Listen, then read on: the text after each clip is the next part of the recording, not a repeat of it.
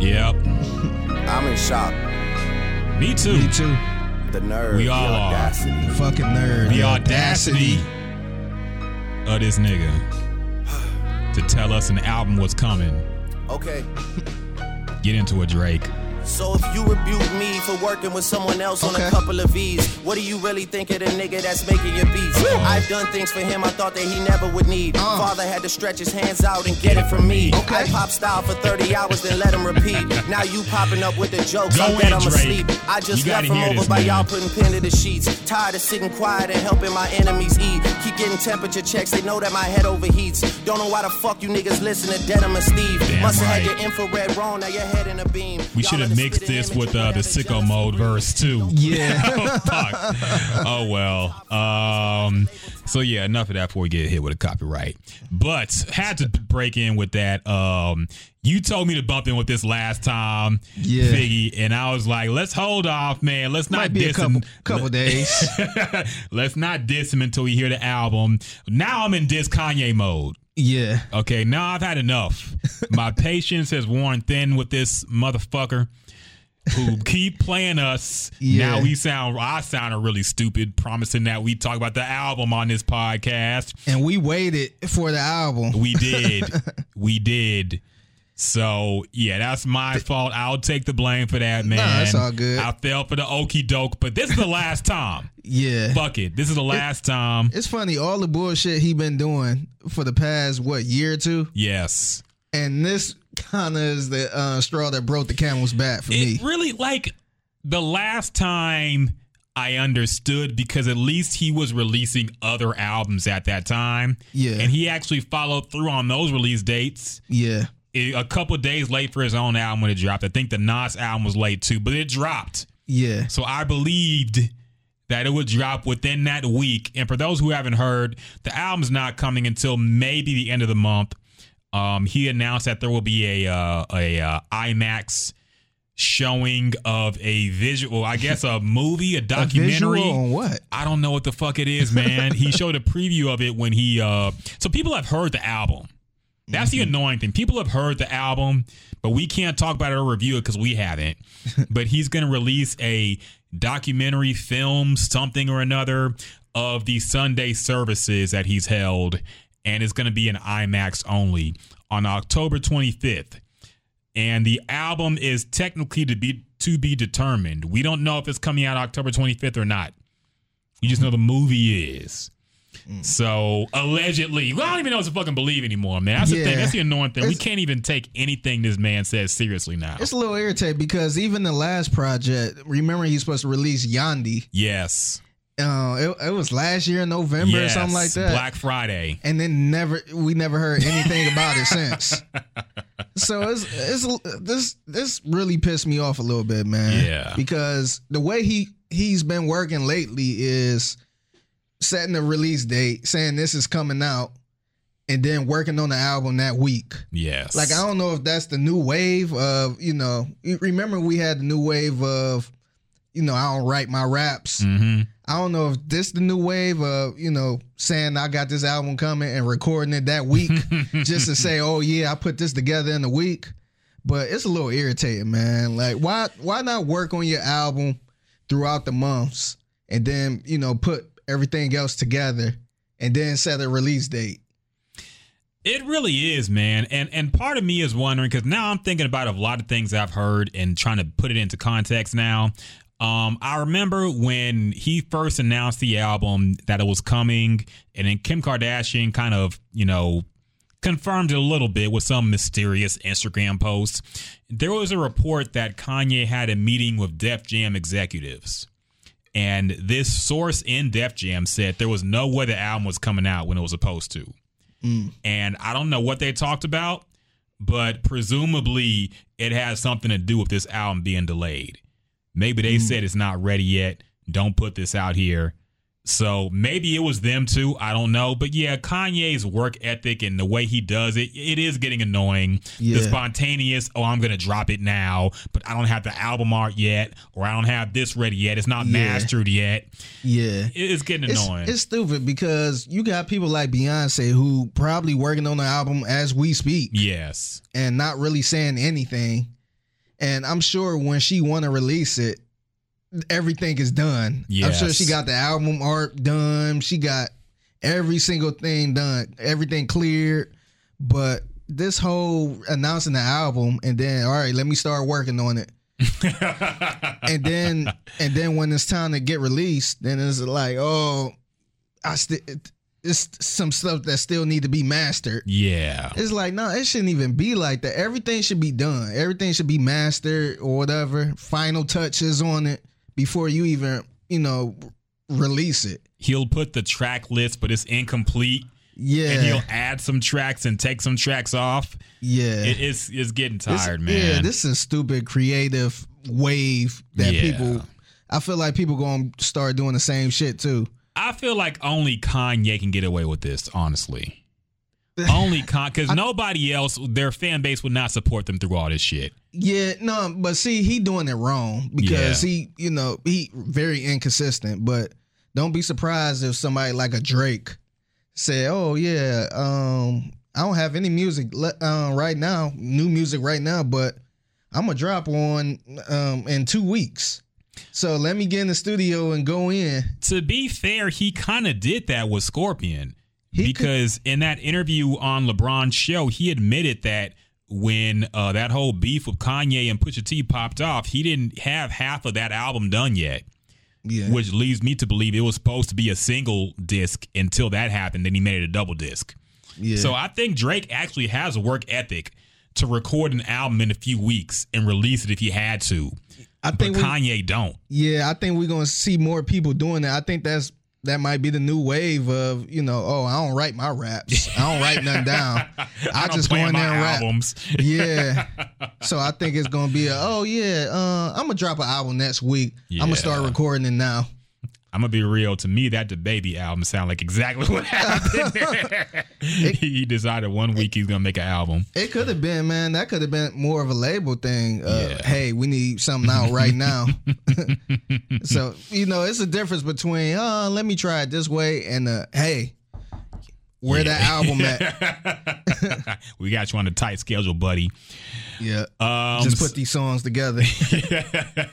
so yeah, no Kanye album this week, but fuck, we got a whole lot left on the docket to talk about. A whole lot of other shit popped up, but we're gonna break down for y'all. So fuck Kanye and fuck that album. So we ain't gotta talk about that bullshit. We gonna move on until But- it come out. Yes, And And we, then we we gonna gonna- analyze the fuck out of it. Man, I don't even know if I want to do that. No, I know I will. Never mind. um, so let's introduce the podcast as we always do. My name is Ryan Rocket. Uh, also with my boy, as always, the man himself, Figgy Figueroa. yes, sir. I'm bringing the old name back, man. I know. you doing good, man? Everything yeah, straight? Yeah, everything cool, man. Okay, okay. Yeah. Um, Jasmine might be joining us, man. She's having us one one of those nights again where she got to work real late and she just, you Yeah, know, going through it. Jasmine. Shout out to Jasmine. She we, we're going to try to get her in because we got to talk to her about certain developments with her favorite rapper. Yeah. So we'll see how that goes. But um, let's just get into the shit, man. We got a whole lot to talk about. Um, let's talk about uh, new releases first. Not a whole lot, um, but one notable one that we'll break down, man. The Travis Scott released a new single. It's called Highest in the Room. He also put out a video for this. And there was also some other Travis Scott news we'll get into a little bit later. Um, but for now, let's talk about the song, man. Um, Figgy, you heard it. What'd you think about it? Um, I thought it was pretty cool. I liked it. I liked it. I ain't see nothing wrong with it. Um, it had the Travis Scott feel to it. Yeah. I like. I, I love the beat, but um, I, I, I can't really break down the lyrics and nothing like that. I just think it's a cool song. I played it a couple times actually. Yeah. It bump in the whip, but um, yeah, it's a Travis. It sound like it sound like this could have been on Astro World somehow. Yeah. So I don't know if if it's a leftover and you just threw it out there, or is is this something new that's coming on a album pretty soon? I don't know. Um, I, okay, I'll, I'll talk about the song first. The song, I thought it was cool. Um, I think my expectations for Travis Scott and his singles are a little bit higher now, just because of what he's put out before. If you think about it, he went from Antidote to Goosebumps to uh, Butterfly Effect to Sicko Mode. Yeah. You know, that's a strong list of singles for every project he's put out so far. And this one, I don't know if it's going to be the first lead single off a new project, but it ain't hitting like those. I was seeing a couple articles saying it was an outro. I wasn't sure. I'm, I mean, people saying he released the outro. That kind of threw me off a little bit. yeah, I don't know what that means either. Yeah, so outro. I don't know if that's the last song or whatever, but I- Yeah, I don't get what that means. yeah, yeah, it kind of threw me off too. I'm confused by that. Yeah, Um, but it, this don't sound like a single. It sounds like something that's on the album. yeah. But, then Travis Scott's songs never really sound like singles like that either, you know. So it's kind of weird. I don't know. But um to me, like it was hot, it's cool, but it's not of the caliber of the other singles he's dropped in anticipation for his next project.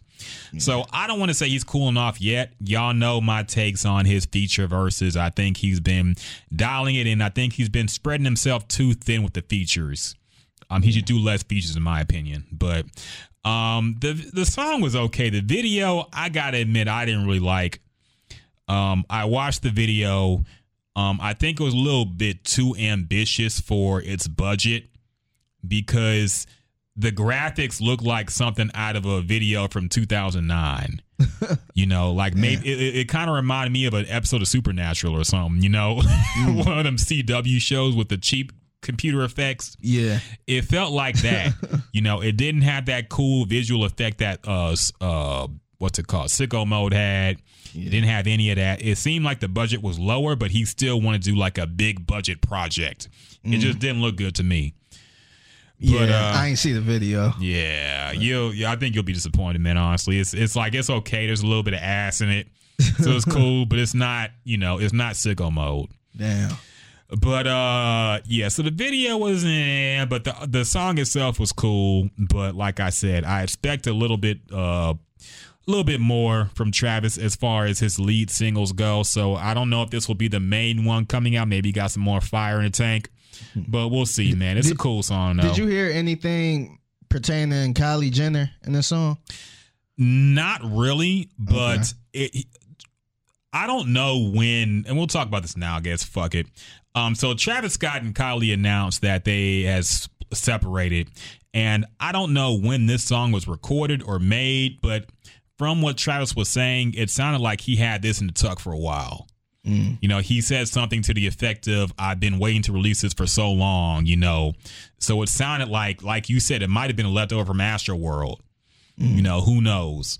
But I didn't I didn't hear any shots about Kylie specifically, but maybe I wasn't listening hard enough. This is something that Jasmine got to come in here and dissect for us cuz you know, she's a super uh Yeah. person who could who could peep that kind of thing out. But I didn't hear anything, but then I don't really pay attention to Travis Scott lyrics either, so I don't know. Yeah, I'm looking through. Um, what's it? Gen- Genius. Rap Genius. genius, yeah. Yeah, so I'm trying to find something. I don't really see nothing. Yeah, I don't really That's see weird. nothing either. Yeah. I think his next album will have a lot to do with the post Kylie, Travis, and falling in and out of love. If he was smart, he'd do that. It'll be his Because 808s and heartbreaks, I think, man. yeah, it might be fire for real, for real.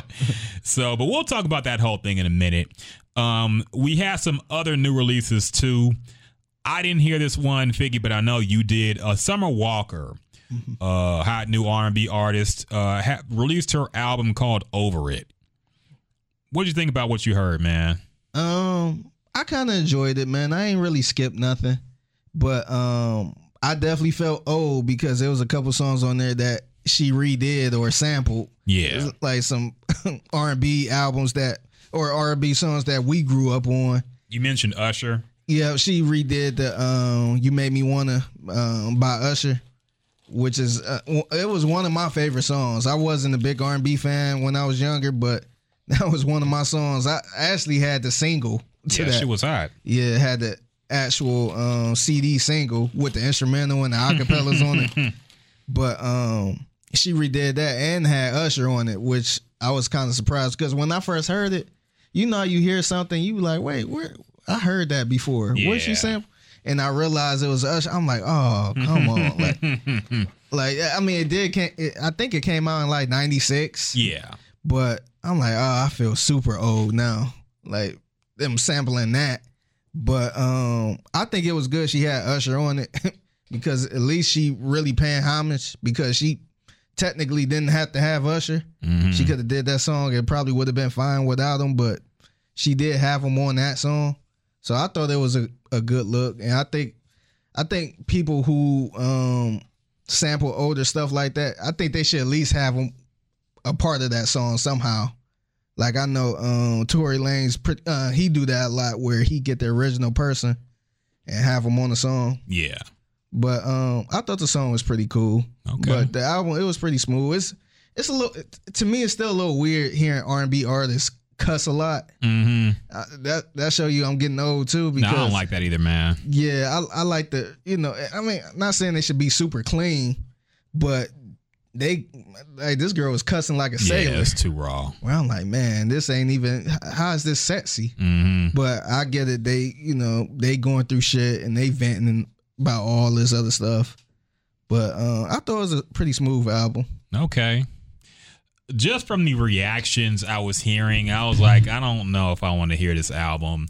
It sounded like one of those, you know, things that me. Yes, I was listening. I was looking at the uh, reactions on Twitter, and it was like, this album makes me want to r- fall in love, suck some dick, then never text him again, Oh, and leave him on red and ghost him.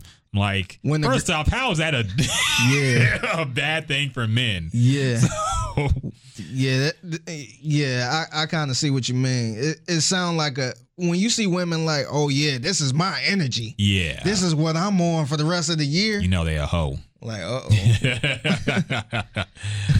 yeah. Um. So just off of the reactions, I didn't really want to bump it, but fuck it, it's been a slow week, so I might actually give it some burn and see Yeah. what this new nigga R and B is like. Yeah, it kind of me after I listened to it, it kind of got me thinking about the state of R and B in 2019. Cause I think I think R and B is a little more popular now, Mm-hmm. and you know, with these R and B artists, they can actually rap a little bit too. Yeah. So it's kind of like a R and B ish, rap ish. But um, it kind of made me miss the old R and B where you actually had to sing, Mm-hmm. you actually had to had talent and all that stuff. Yeah. So uh, like you really had to have talent, and now um now it seems like like I t- uh, we mentioned this a little earlier, but notice how all the R uh, the women that sing in R and B is pretty. Mm-hmm. There's no Jill Scott. There's no Angie Stone.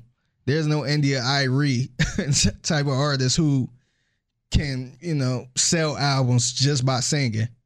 Everyone looks somewhat good, and they mm-hmm. just you know not saying they terrible singers, but they're not the best. But you know, producers, record labels, they just fits their voice where it can work. Yeah. so it kind of got me wondering about the state of R and B right now. I mean, yeah, I, I have a few thoughts on this, man. You don't you don't get people hitting them high notes like they used yeah, to. you really don't. You don't get the monikers, you know, at the end of the song hitting that high note. Nah, v- vocalizing on that level is gone, man. It's been gone for a while, and it's, sad to see. But you know, honestly, and and that too, like a lot of that talent was honed in church. Now I Yeah. think a lot of girls don't go to church. I mean, Yeah. men don't either. but it, it's I think that kind of spirit has left our community in, in a lot of places, and that is sad to see. but um, yeah, I, I've been thinking about the state of R and B and how it got here for a while, and part of me has to realize that because I'm a fan of R and B throughout the ages. I'm talking about going back to the '60s through 70s, 80s, and of course, our favorite generation was the 90s.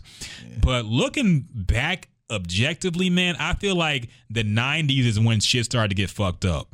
They start adding a little more hip hop to it. Yes, that's when they started to add a lot of rap flavor to R&B. Yep. And a lot of these classic R&B songs have unnecessary rap verses for no reason, Yep. you know, and that's when the R- R&B artists started coming out. Like look at Jaheim.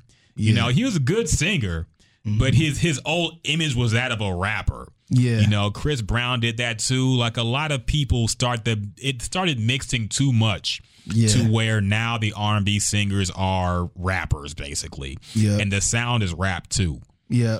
So it's tough to admit that the '90s fucked everything up, but it kind of did, man. It did. It did. I, I totally agree with it because if you look at the 60s and 70s, it was more, uh, you know, wearing a suit, yes, singing about your love, and, you know, begging this woman to come Uh-huh. back. The 80s, it was a little more partying, a little more, it, it had a little more disco flavor to it, but it was Mm. still R&B. It was still, you know, singing.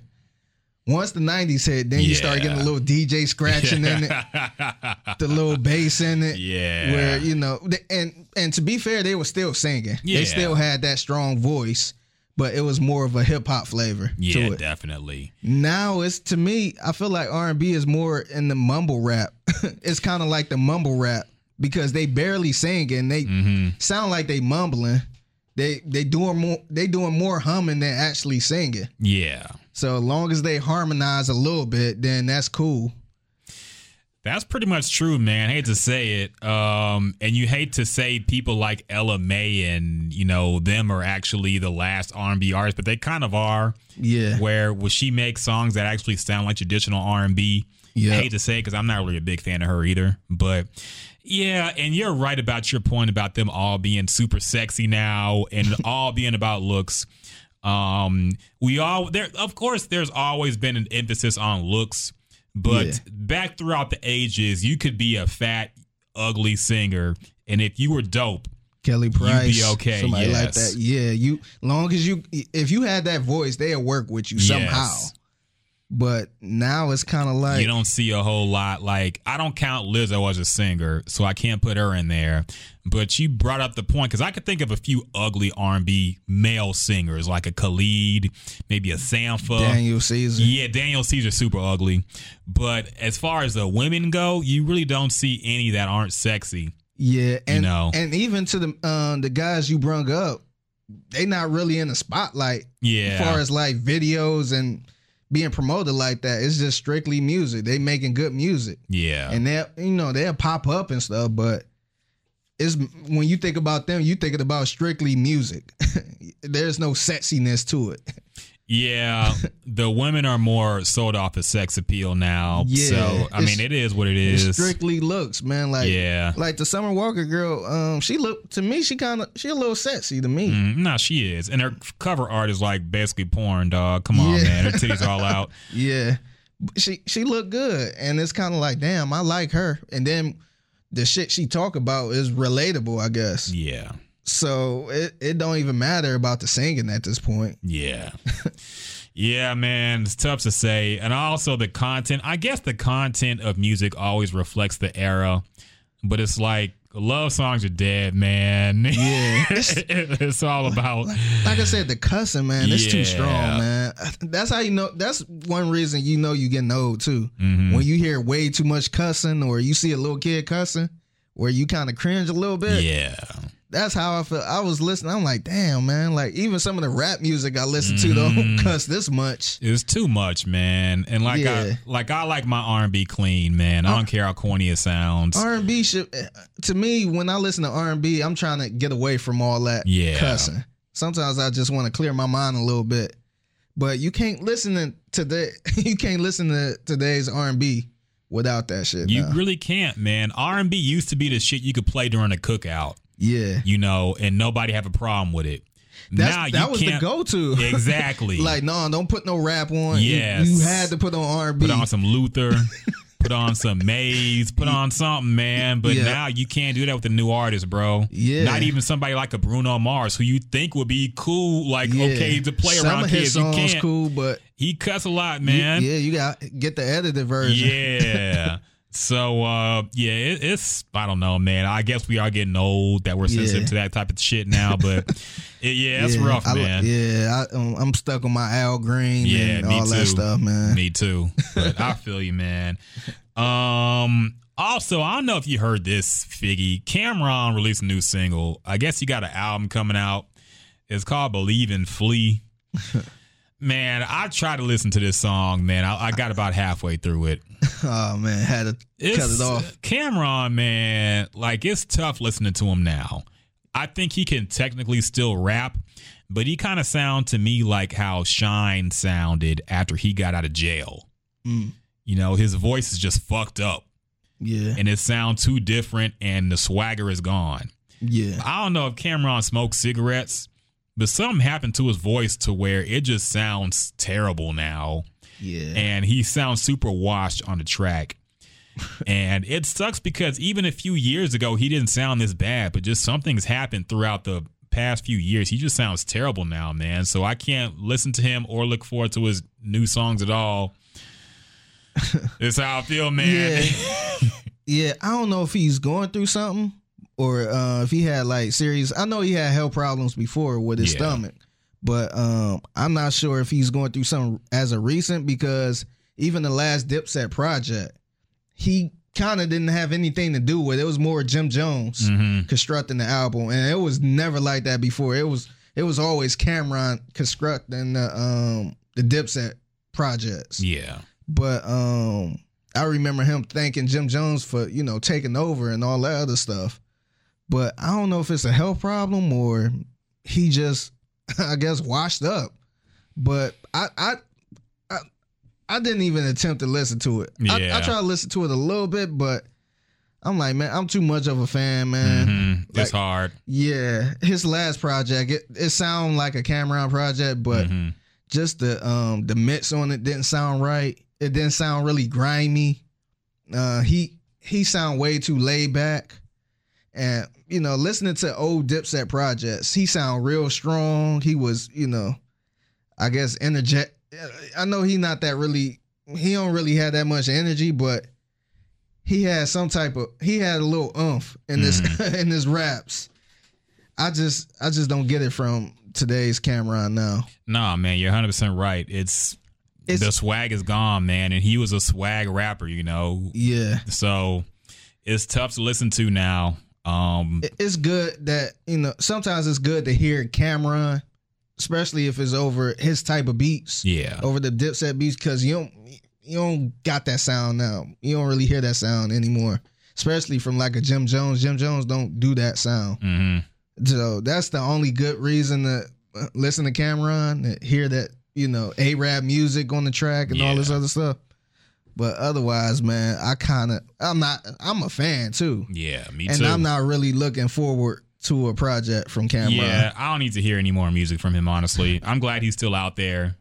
I'm be- glad he's still alive. To be honest, man, I'm not even looking for a Dipset album. Didn't that point. one come out last year? Yeah, it was remember- terrible. Yeah, I, I really ain't care for it. Yeah, And like I said, to me, and I told somebody this because somebody thought I was crazy. This Dipset, one of my boys who a Dipset fan, he thought I was crazy. hmm And I didn't think the album was whack because I think if it was just a Jim Jones album, I probably would have liked it. yeah, But for the simple fact it's Dipset. Like everybody know the Dipset sound. Everybody know what they used to do. So I was looking forward to a Dipset album. yeah. To me, hearing the the, the beat selection and what they rapped over just didn't sound like Dipset. So that's that's where I was really disappointed. If the, unless they get AraabMuzik, if they get Heatmakerz, Mhm. and even with Heatmakerz, I, I feel like their production, their sound don't really sound the same anymore. Yeah, it really doesn't. Yeah, it's not that high pitched sample and you know just that grimy shit. I almost feel like the only person that can still do a type of shit like that is No ID. Mm. You know, so maybe they work with him, but I don't know, I doubt man. that, man. Yeah, I, I- yeah, I heard they're a little cheap. Yeah, that's probably the I heard case a lot too. of stories where because I, it was a point in time where they stopped working with Heatmakerz. I, I- Yeah. I, want to say it might have been a money thing, but um, yeah, they kind of fell out with Heatmakerz, but they recently just got back cool with them. Okay, But I don't know, it's not the same, man. I like I said, this song I couldn't even attempt to listen to it. yeah, it's it's pretty trash, man. I was disappointed, but yeah, I mean, it, the the thing that kind of sucks too is that all the rappers who acted like they wouldn't be still rapping when they got this old, they're all still rapping. It's depressing to listen to. Like Game, he said, "You 38 and you still rapping." Ugh. He turned 38 last year, I think, and he's And still making working up- projects. yeah. You know, same thing with Cam'ron. He used to make fun of Jay Z for being 40 years old. Yeah. Now he 40 plus and he's still doing music. So just knowing that they're hypocrites too kind of puts a bad taste in my mouth, man. I'm like, uh, you old. You say you wouldn't Yeah. be this old, still rapping, man. Yeah, and, I, and I don't even think Cam need to rap. I think he good financially, so it's not like he, you know, in a way where he's stuck on a label. He, mu- gotta- I, I can't think of why else he would still be rapping unless he had a label obligation, man. Like he's always been the guy who acts like he got so much stuff going on he ain't got to rap, but he keep rapping and it's not selling. So what is he doing it for? Yeah, but the stuff he put out, I felt like he necessarily didn't have to put it out. He and it might just be a money grab, but I, I guess. I don't think like I think I don't think he needed because he got a lot of stuff behind the scenes that he you know that he making money from. He got a, he got a, his own Popeyes. So a lot of people look- have that type of shit, but yeah, I Yeah, get you, man. like it's he not struggling where he like damn you know hmm I need this album. I need to eat. something yeah Yeah, maybe So he sound a little more hungry if he was. So yeah but yeah I think he good I don't think he need a rap but this is something rappers rappers don't just quit and retire Joe Budden did. That's the He's only, the only one, one. who has so far. yeah like so a real far. rapper yeah. Yeah. rappers always got always get that itch to you know put out something Yeah, but when it sounds like this, and you got to Yeah. imagine he knows how it sounds. Like it's just depressing to you know that you putting stuff of such low quality out. It's kind of like we're just talking about The Rock and how you said he looked super washed trying to do the Yeah. people's elbow. I wasn't sure if he was just too big and cocky to be Yeah. doing the same shit he was doing before or he just washed up Yeah. but he would look way too big trying to do a people's elbow and jump over somebody. Hearing an old rapper try to rap again is like seeing one of your favorite wrestlers wrestle now when he's 50 plus years old. Like I, the Undertaker still wrestles and it's bad every time, man. He's super old now. Like he, he can't do it anymore. And these people, you you get excited when you see him, but then you, you're like, damn, they're old, man. I'm Yeah. getting old too. It makes you think about your own youth yeah. dripping away. So yeah, man, it's tough, man. I wish they could just hang it up, but apparently they can't. So Yeah, it's funny. I seen a tweet today saying, "Oh yeah, I, I don't, um, I don't remember um, watching The Rock wrestle. I wasn't, you know, around then." But I'm like, "What?" It was a long time ago, man. yeah, I'm honestly. like, "What?" He's yeah. This person said, "I don't remember The Rock. You know, I wasn't um, watching wrestling back when The Rock was wrestling, hmm but blah blah blah." I'm like, "God damn!" Like. I felt like he was still one of the newest wrestlers, a little a newer Yeah. wrestler until you said, "Man, Yeah. he ain't stepped in the ring in ten years, and that or the last the last time I guess. The Rock, honestly, he wasn't like thinking about it, thinking back, because it seems like he was wrestling forever. Yeah. But he only really wrestled for like six years full time. Then he went and started doing movies and he just did like appearances. yeah, But uh, he stopped in like 2002, I think. Did he? Okay, So what that was the last time he was a full time wrestler. So yeah, it had been a while, man. Damn, man. So yeah, there's definitely people who are teenagers, almost 20, 21, who probably Yes. never saw The Rock Yeah. go like that. So damn man. yeah, this is their first they need, exposure. they need to look at YouTube, man. yeah, I still, it's funny. I'm not really a big wrestling guy anymore. It's it's tough to watch, hmm but I always look on YouTube, look at old matches Oh and all yeah, that shit, too. man. Old looking promos and shit. Looking at Chris Jericho and Triple H and all that shit. I'm like, man, these dudes was, man. It was hilarious, Like man. you get goosebumps like just listening to their theme song. Like watching them come out, it's like, oh shit. I Now, would- the theme songs don't even sound good now, man. like they too cheesy now. Man it was it was hard to explain to somebody who didn't grow up in that era like how hype monday night raw was and how hype the wcw monday nitro was. Me and my cousins used to stay up all night watching that shit flipping back and forth. When the nwo was on we watched that first and when the rock came on we watched that too. Stone cold came out and the end of the show was like a pay-per-view man. They would always have some big match. Yeah. and now it's like you got to wait until the pay per view to see any good thing on WWE now. It's weird, Yeah. man. We got to get Brian in and talk about it one day. Yeah, and you know the worst thing about it, man. Uh, I was watching something today. Well, it was a match. I looked down on my phone, looked back up. It was a commercial. Mm-hmm. I'm like, damn, who won? so I'm thinking like, damn, I'd have missed it. They took a commercial break in the middle of the match. Right. I never remember that unless it's like a pay per view or big Yeah. match where they, you know, got to pause it a little bit. But Nah, pay per view they never take commercial breaks. but- oh, really? Okay, Yeah. okay, but yeah, but unless it's like a huge match, but it was like a, it was like a regular match, and they just took a. I'm like, man, that is crazy. Man. I'm like, this is not the same, man. It really isn't, man. It really. I don't really know. Oh, a lot of things happened. I think when Chris Benoit killed his family, that changed a lot of the shit that happened with WWE. Like it got a lot softer That was that. my boy too. Yeah, man. I know, dog. He was dope, The man. crippling crossface. Yeah, The That dude Canadian was- his, crippler. his fucking theme song was hype. he he come out there looking like he's about to kill somebody, and then you did. it's not funny. Uh, but yeah, yeah, yeah. So that shit was hype. yeah, that's the only time I listened to that shit too. him, Eddie Guerrero, all them dudes, man, they're gone now. But yeah, it was super hype back then, dog. Yeah, it was so many people. We could sit here and name ten different wrestlers, yeah. And it's like, damn, they was the shit. And now, like, man, it's it's Ain't got nobody, man. It's boring. yeah, it's not the same. They try man. to push the women so hard now, and it's like they can't wrestle, bro. Like I'm not saying that women can't wrestle, but these women can't. They look terrible, dog. They're trying to fake the moves, and it looks all off coordinated and not. It's powerful. super coordinated, man. I was man, I was watching it today, and um, it was like a tag team match. Mm-hmm. They both like, I guess it was people on the same team. They both was in the ring at the same time wrestling the other person. They both did like a suplex right on cue, where they put the arm over the neck at the exact same time. Where I'm like, what?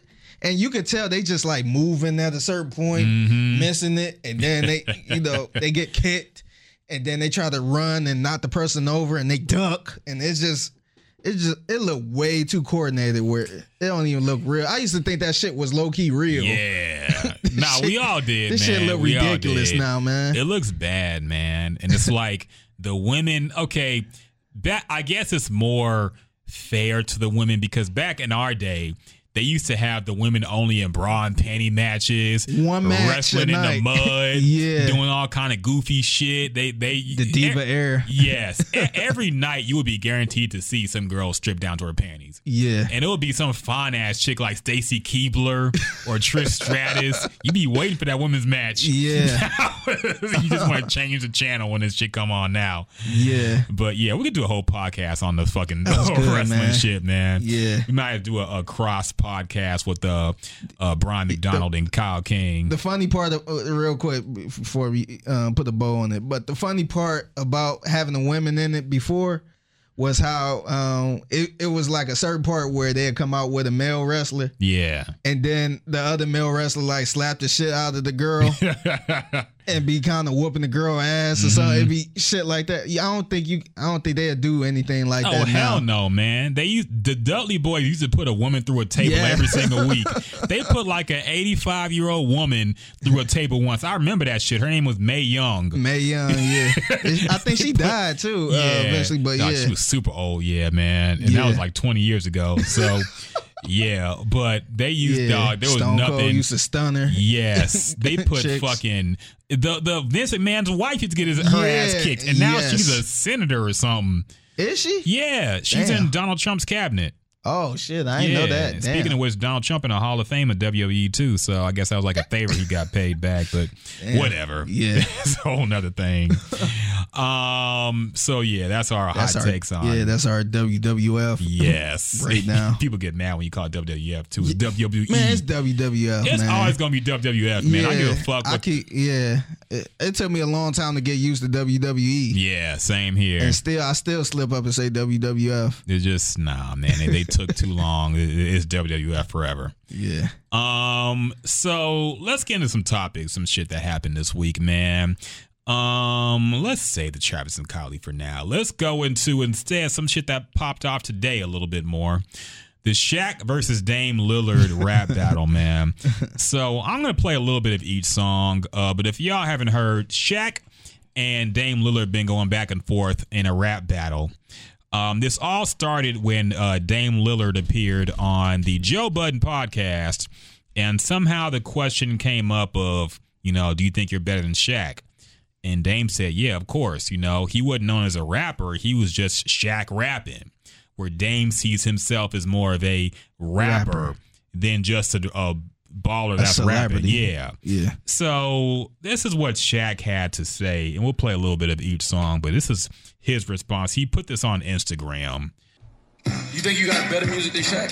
I think I rap better than Shaq. People wasn't looking at it like it's a real rapper. It was like that Shaq rapping. That's Dame rapping. The daddy has to come out of retirement and spank one of these undisciplined children. Now it's time to be disciplined. It's time to pull up that belt and whoop a little ass. Here we go. Yo, yeah, what's wrong with these little cats? I can tell they little, listen to they little raps. Always bragging about they little max contract. Dame got a little money when it comes to Shaq. You see this flow, got a little Hall of Fame on it. Dame shoot jumpers, Shaq still bang on it. Are you kidding me? Lyrically, not physically, mentally, vividly. Seen it before, you might give it to me. I'm oh. wanna got a little Italy, really me when you was young. Did you see my MVP like a trilogy? MVP candidates, you are not one. Platinum plaques on my wall, go and get you some. Lyrically, I'm three times finals MVP. I can't believe some guard lost as a team. How Okay, enough of that. That's about a minute of that shit. You so said your little max contract. Dame, I'll, I'll get into it a little bit, but I, I thought Shaq had him on that one.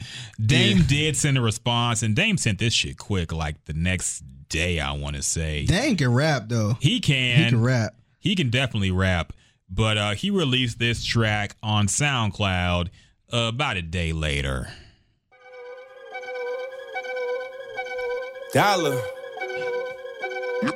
He say he the goat, I come for his body. Platinum cause he bought the copies. Should've just passed me the torch, I got no remorse, I beat him like Rocky. I fill the tank up with diesel. You jealous of me and I see you. Cause on this day, originals just can't fuck with this sequel. I'm new school, got new hits. Space Jam, not blue chips. Hangman, yo shoe shit. Dame six, I'm too lit. Big name, got big brand, but you corny. Gift bags get purchased. Every time you get horny, then they repo. Love you when you was in beast mode. Loki thought you was a cheat code. Know that you shoot for the cheap hoes. Shoot any work like your freak throws. Know you see my pockets deep, so you flexing ain't really a thing, bro. We both could be working at Kinko's. And Kobe, when you them rings don't owe. Nursery rhymes spitting. Small cars sitting, oh. Icy hot poster boy. TNT snitching you. Big man hating. Uh, mad at my existence. Had a song with Bad Boy. And I'm Jordan to the Pistons. Still getting to the chicken. Right, you get This the point of that one. That one is called Rain, Rain, Go Away. and then, okay, so what happened after this is that every sports personality and hot take show weighed in. And surprisingly, a lot of people sided with Shaq on this one. A lot of shows said that Shaq got Dame. Um, they said that Shaq's uh, Stephen A. Smith said that Shaq's track was better. I think Skip Bayless did the same thing too. So people were siding with Shaq on this one, and I guess that ended up kind of getting to Dame because he sent he released another track Oh man. on Friday, and let's play a little bit of that real quick and see if that fared any better. We got Shannon Sharpe and Skip Bayless and all these sports people talking about one yet. championships and basketball. This this is rap. Y'all out y'all jurisdiction. You can't save them. Dollar, uh, he easy working, he know it, but fans ride you. I know you know when niggas really love you, they a lie too. And it hit different when pressure really apply, fool. Goofy cutting checks in his BM sponsoring side dudes. I can walk away and not lose a second of sleep. Ran up on a wolf cause I got the texture of sheep. Classy with my bullshit, I profess a lesson in beef. Paying cats to write is deceased or pay for relief. Use a cloud chaser, even after all the success. Fake love on the camera, he capping all at the desk. Ghost riders on deck, checker bars, no chest. Helen from the land of the muscle cars. No flex, you not a rapper. You comedy, commentary, and actor. Feed them with a slingshot, you better call the pastor. David and Goliath, your stature's a non factor. Friends really love you, they scatter and contact you like Shaq, just let it be, cause no weapon's gonna ever prosper. Remember, you're a cop with endorsements and you're a doctor. I'ma get the Tommy and do the diesel like Proctor. And your weight rising, you might get I see sing at the power opera. reference You there. awkward. Yeah. I know you got habits to cover bases. Spoil alert. Yeah, Head up in the spoiler alert, by the way, if anybody still watches that bullshit show. harder fall on the pavement. So yeah, enough of that, man. We'll, we'll fade that down. If you want to check that, check that out on SoundCloud. It's called "I Rest My Case." So now we have Shaq. I think Shaq will respond, by the way, because he's petty like that. But now we have Shaq's one track against Dame Lillard's two responses. So, Figgy, who do you think is winning this rap battle so far? Who I um let me start off by saying this. I think um I think Dame Dad I, I was about to say Dame Right. Dash. Dame Dollars. I think his I think his raps were better. Mhm. I think he had the um uh, he had original beats and all that stuff. And um I think he way better as far as rapping. But when it comes to diss songs, it don't matter about who can flip this word better and all this other shit. It's about who diss you the most. What made other people laugh the most and all this other stuff. And I think Shaq got him. I think Shaq uh, said some more clever, funnier things. And um, yeah, I think Dame Dame was really rapping. Yeah. He, you know, he'd throw a couple jabs here and there, but he was actually rapping.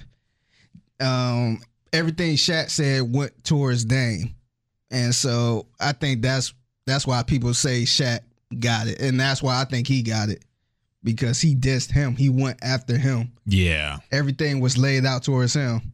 Now, I'm not saying that. I mean, we gonna be sitting here bumping Shaq because it's a great song or nothing like that. But as far as the, when it comes to this, it's all about dissing that other person.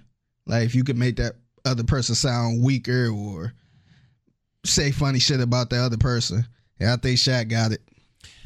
I agree, man. I gotta agree with that. Um, number one, I gotta start by saying I think Shaq is an underrated hip hop legend. We don't really talk about him much or at all in a, any kind of hip hop conversation, but if you look at his discography, number one, he dropped a platinum album. His first album went platinum, and that had really no features except for like Phife Dawg. Mm. You know, it had production from Ali Shaheed Muhammad. So it was like a Tribe Called Quest sounding album with Shaq rapping and it went platinum. His my favorite album by him is Can't Stop the Reign. Yeah, He had Jay Z on Biggie. it, Biggie on it. It had a lot of dope songs, man. It had a cool East Coast flavor, but that classic song "Can't Stop the Reign," one of my favorite hip hop songs, man. I love that song. And Shaq held his own yeah, against some of the. He had a song with Rakim. He was on Warren G. He had some legends, and he held his own with all of them, man. Yeah. Like I'm not saying. Well, actually, I do think he probably wrote all his rhymes because that's. what I think so. Yeah. yeah, Um, he takes his hip hop shit more seriously than people think yeah. you know and i think he's an un- i'm not saying he's the goat i'm not saying he's top 30 but i think he is a solid rapper who people underestimate just because he looks like a clown on tv sometimes he's just old big Shaq. Shaq can rap man yeah. better than kobe kobe tried to rap and he couldn't do it so yeah number one is that number two i agree with you dame is one of those rappers who he's lyrical, but he's kind of boring. Yeah. Shaq is an entertaining person naturally. I thought the presentation, not only the fact that he's rapping over a classic beat that kind of matches the diss as well. That's that's that old school mentality. Yeah. I think who was it? Drake who who the one that made the original diss song with the original beat? Yeah, Who Drake with that? the Duppy freestyle. Or are you Yeah. talking about uh the Meek shit? No, I'm try- probably the Meek shit because Yeah. he actually made a real song which was a diss song. Yeah. Not like rapping over an old beat Mhm. and dissing that person. But Shaq did the old school method of doing a freestyle over somebody else's beat. Yeah, I love when people do that, Me man. too. And that's a great beat too, man. Yeah. Classic beat. Yeah. And I like the presentation of him having the puppet. He had a puppet rapping along with the boom box. Like it was dope, man. Yeah. So it was entertaining. And then Dame comes and first he acts like, oh, I'm gonna put this nigga to bed real quick. I'm gonna go to back to practice after I drop this track real quick. but you could tell because I don't think Shaq even I think Shaq said he might drop another track or something. But you could tell that kind of burned Dame the fact that people were saying he lost because he came back with this one. Yeah. And I'm not gonna say I think this one was harder. If you listen to the whole thing, I think the disses were a little more potent in this one. Dame got some corny lines in the first one, man. he said, "I'm from where Tom Hanks from, but ain't no tomfoolery." Shit like that, like. go back into the booth, man. Redo that shit. That shit sounded stupid. But Dame is one of those rappers where it's like he just values the punchline and making something sound like that he thinks sound clever over being entertaining and having a, a entertaining delivery. And Shaq does that, man. Yeah. Like he, his song was just more entertaining to me. Yeah. I liked it a lot more. Yeah. I- And yeah. so I, I, that's what I think, man. And like you said, he's he's old school hip hop. He uses the old school mentality. I remember when he dissed LaVar Ball Oh and yeah. he did it over the Blueprint, "My Mama Loves Me" song. Yeah. that shit was dope, man. Like he's into hip hop, man. He's Yeah. from the old school. Yep. So I enjoy listening to his music more. And another thing, Dame. Okay, he's a rapper. Is he ever gonna release an album? I think he will. I I think he will. I think like I said, I think he got talent. He does, but what's he like? How can you? What? What? Okay, the problem is, what does Dame really have over Shaq to rap about? Yeah. You could say I'm a better rapper, but you don't put a project out. Yeah. You just put random songs on YouTube and make random videos, but you you're not putting yourself out there as a rapper. Yeah. Shaq did that. He signed to a label. He dropped major records. Yeah. Now to be fair, I don't think he was expecting to get this smoke because they asked a valid question: Are you a better rapper, or do you think you're better than Shaq, or something like that? Yeah, And he said, far as rapping, like rapping ability, he think he is better. he did. But um, but he did kind of downplay Shaq, saying, "Oh yeah, he it was Shaq. It was just Shaq with so and so." Yeah.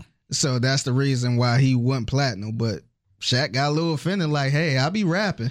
Yeah. I hold my own. Let me throw something together." Shaq will diss anybody who disses him, man. He's Yeah. not scared of anybody. So he'll. De- I think Dame must have known in the back of his head that he was probably gonna come with something. but I just think, man, see, I think people need to realize when doing diss songs, it's not all about the rapping ability. mhm. It's this is not yeah, yeah, people not looking at how you flip this word or that word. yeah, They want to hear either um, in this situation they want to hear some funny stuff hmm or they want you to spill some tea. it's about moving the crowd, man. Yeah, that's because if you look at um if you look at um Pusha T this on to Drake, it wasn't nothing you'll go back and play, but he spilled a lot of tea. He said a Mm-hmm. lot of shit where you like, oh, oh, like there's a lot of jabs in there. yeah, That was clear. It wasn't he wasn't trying to be too extra and flip the tongue this way and all that stuff. He got straight to the shits. Like, don't nobody care about the whole rapper. The Same thing with um, MGK and Eminem. Mm-hmm. Eminem try to get too technical where people mindsets ain't really set to that. People Yeah. want, people want to hear some jazz. People want to hear you say "f you," I did this to your mom, and Mm-hmm. people want to hear that more than the actual lyrical ability.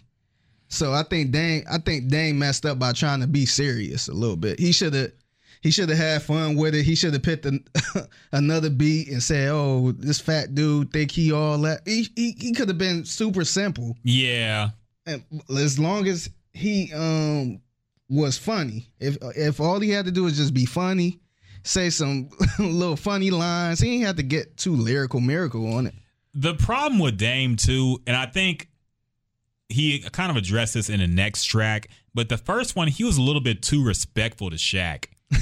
you know, and really he had to be because when Shaq brings up the fact that she'll never be Westbrook, you know, to be Steph Curry. I mean, that's kind of I'm not. I think Dame is better than Westbrook probably, but I, he's not better than Steph Curry. so I mean, what what can you really say in response to that? Yeah. He- you can lie and say that Kobe took you to them championships, but we know that's not true. He was Finals MVP. Shaq was. So Yeah. you know that's a lie. And you really can't say like even he was saying in the first episode, yeah, you was a diesel, you was a goat, you know, you was doing your thing. So well, you're already kind of putting yourself in a losing position when you're giving, you know, bigging up the other guy. Yeah. MGK did that pretty well, but Dame really didn't do that here. It just sounded like he was kind of admitting, okay, you're the better ball player, but he's trying to prove that he's a better rapper, and he didn't do that that well. So Yeah, I don't know, thi- man. and I think Dane was a little offended too because he really taking the rap shit serious. he's trying, I guess. And a dude that's you know that kind of fuck around with it kind of got in, got into you. That, um, I can understand why he made that second diss track. Yeah, I think he was just upset that. I mean, he's a super competitive dude. He's in the NBA, of course, he's gonna be. But I think he's just, you know, I think he takes the title of being the best rapper in the NBA very seriously. Yeah, just, You know. But see, just imagine um, whatever job you do. Just imagine you taking that serious. You love your job. You love what you do. And some nigga come in like, oh, I don't give a fuck about this shit. And then he try to do your job and do it better. you're gonna be like, man, like I'm taking this shit Yeah. serious. And it's like somebody who tried to be a comedian.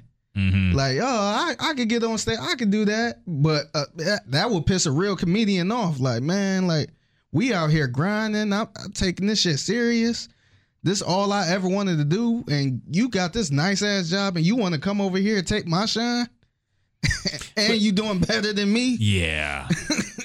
but that's the weird thing, though, because you could argue that Shaq took the rap shit more seriously than Dame did. Yeah, You know, Dame won't release an album. He you don't see him on anybody's track as a featured artist. I don't know if that's the thing with the NBA where he can't do that or whatever deal he has. I don't know. But I mean, to be honest, Shaq has taken the rap thing more seriously than Dame now. I know Dame likes to get on Sway in the morning and do a hot freestyling and impress everybody. But eh, until you put a project out, I can't rate you as a rapper. I can't. And he didn't put a project out yet that I can remember. So yeah, I, I can't rate him, man. I can't say he's better than Shaq. I don't think he better than Arian Foster. Honestly, I like Eh, Arian yeah. Foster. Yeah, I mean, if we're we're just if we're just talking NBA players, yeah, that's. But then yeah. I, I, there's really no NFL rappers either. Ju- Juju tried that. Who tried to be a rapper? was it um Le'Veon? Le'Veon Bell. Yeah, Yeah. he was terrible. I, I hope he Some quit. of the songs I actually I'm like, all right, it kind of got a little. Man, come on now. Yeah, it was. one- I forgot the name of the song, but it was kind of. It had a little bump to it. Yeah. But you could tell he was in that younger stage of rap. He wasn't.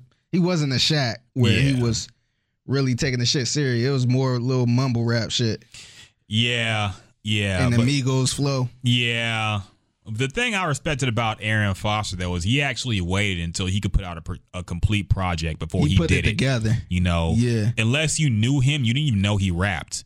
Yeah. You know, because I think Wade Smith was saying like we all knew he rapped, but everybody else didn't because he never did a freestyle. He never put no Lucy's out there. He waited until he was ready to release something that was complete before he put something out there. So And he had real instruments. Exactly. He really, yeah, he really put it together. yeah, he didn't play around with it, man. And Dame, as much as you want to say as a great rapper he is, he's kind of playing around with it. You Yeah. know, in my opinion, but. It is what it is, man. If y'all if y'all think differently, let us know on social media if we tripping or not. But I think Shaq took it. I figure you think the same thing, so we'll see. Hopefully, Shaq don't ruin his momentum by dropping something I whack. hope so. Yeah, pull a Remy Ma. Try to release something yeah, again. try to back to back them. It's Yeah. not gonna work. um, so let's get into something a little bit more serious now, man. Um, so I don't know how much you've been keeping up with this whole Botham Jean case, man, but it's something that happened. Uh, I want to say it happened last year, where a female police officer off duty went into a man's apartment, mistaking it for her own, killed the man in his own apartment because she thought he was an intruder. Um, she had a very, very public trial this past few, uh, this past week. Um, was found guilty of murder, sentenced to ten years in prison, and following that, there's been some controversial things that have happened.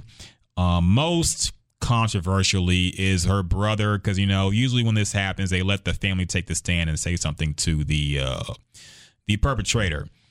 And uh, so her the man's Botham Jean's. Her his brother got up there on the stand and was very apologetic towards Amber Guyger. Um, said he forgives her. Um, gave her a hug. You know, uh, was very very respectful and very very forgiving for what she had done. Um, there also the judge gave her a hug too. That was bizarre. Yeah, man. that was the weirdest thing to me. Um, there there was so, some weird behavior. Um, the mother also came out and spoke, and she said that the biggest thing here was the police corruption. Let's not forget that. Um, but you know, I think the family was w- hoping for more time, but the jury decided the sentencing, and they decided on ten years. So that that happened. People had different takes on the reactions of the family. Some people were saying, you know, how can you forgive somebody who killed your son, brother, etc., cetera, et cetera?